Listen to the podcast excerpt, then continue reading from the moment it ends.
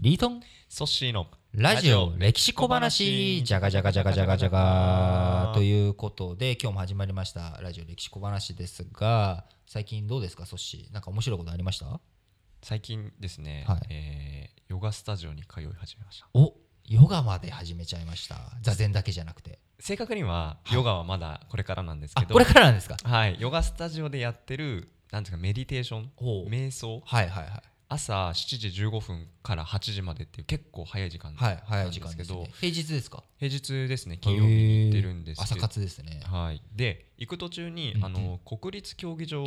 おーあるんですねであれオリンピックに向けて今立て直して立て直てし何もな立て替えくなった状態から今ちょっとずつ形が見えてきていてあこれが2020年なるほどに、はい、オリンピッ向けクてスタジアムができるんだと思うとですね大きいものがまたできていくそのワクワクを、まあ、横目に見ながらちょっと通ってるって感じですへねー。ワクワクしちゃいますよねワクワクしますねなんか大きいもの見るとうんやっぱこう人間スカイツリーとかの建設中とかもそうでしたけれどもやっぱ大きいものがどんどんできていくとかものがうん形になっていくっていうのを見るとやっぱ興奮するっていう差がは、まあ、現代人だけじゃなくてやっぱ昔の人からもそうだったと思うんですよねあーだから昔の権力者っていうのは自分のお墓とかを大きく作る日本だとねあの古墳とかあ大きいの残ってるじゃないですか大きいですよねあれもね。でやっぱこう世界的な世界史で見ると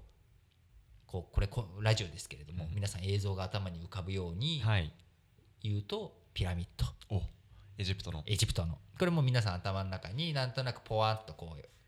思い浮かぶあのピラミッドですけあれれどもね作られるのを想像するとワクワクというかあんなもの本当よく作ったも、なよく作っったなーっていう感じてですいよつも思いね。ますよね。 でこうじゃあどれぐらいそれがすごいものなのかっていうことを考える上で、まあ、今単純にピラミッドを作ろうと思ってもやっぱそれなりの工数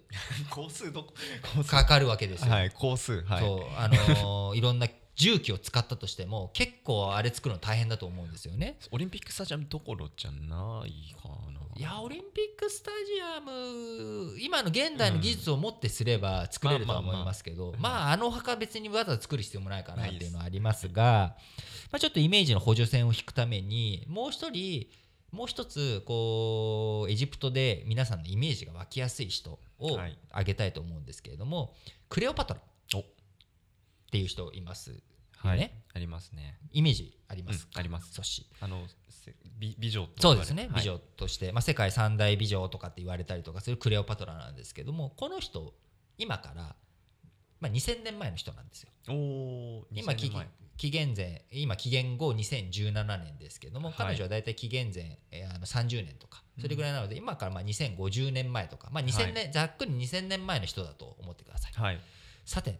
クレオパトラ2000年前のクレオパトラですけれどもクレオパトラから見てこうピラミッドって彼女から見て何年後のものなのか何年前のものなのかはどれぐらいの時期に建てられたものなのかだと思います、へークレオパトラが今から2000年前の人です2000年前ですねそのクレオパトラを軸にしてピラミッドでどれぐらいの位置にある時期が時期にあるものなのかいやこれ僕全然イメージないですけど、はいただ印象としてはほぼ同じ時代ほ要ぼは同じ時代クレオパトラの生きた時代からせいぜい500年くらい前遡ってなるほど作られたんじゃないかなとかっていうのが、うんうんうんうん、500年ぐらい前なんじゃないか、うし手前じゃないですね手前じゃないですね。 500年前っていうことですね、はい、そうです。今から2500年前というのが、ソッシーの回答ですけれども答えはクレオパトラから2500年前です、ってことは今から今から4500年ぐらい前です そんな昔にそんな昔に作られ作られててるですかるんですあのでかいのはあのでかいのだから世界史の教科書の最初の方に出てくる 確かに確かに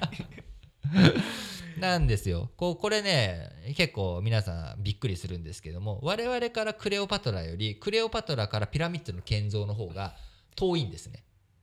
我々からクレオパトラの方が近いんですよ、いやクレオパトラがすごい近く見えてきましたねそうなんですねだから逆に言うと、んそれだけこの100年200年産業革命以降の生活水準の変わり方とか世界の変わり方が、とてつもないスピードでうん動いているっていうことの証拠でもあるんですよね。言うなれば、まあ、10年前ですらきっと多分我々ラジオ歴史小話なんてできなかったと思うんですよですねこんな自前で。はい皆さんリスナーの耳元に届けるなんていうことがはい、一応ねマイク買ってやってますとけどかこう機材揃え揃えててねやっていくっていうことがはい、はいどれだけやっぱりその進歩があったのかだかうらある意味ソッシーの言うことは正しくてあのクレオパトラと時代そんな2500年離れてるけどもじゃあどれだけ技術が発達したんだっていうとそこは今のこの100年200年の技術のスピード感と比べたらやっぱり全然違うっていうことでこうピラミッドのある意味凄さうんでもあるし、あ逆に言うと現代のこの100年10年の技術革新のスピードの速さ、まあ、両方のこのダイナミズムを感じれる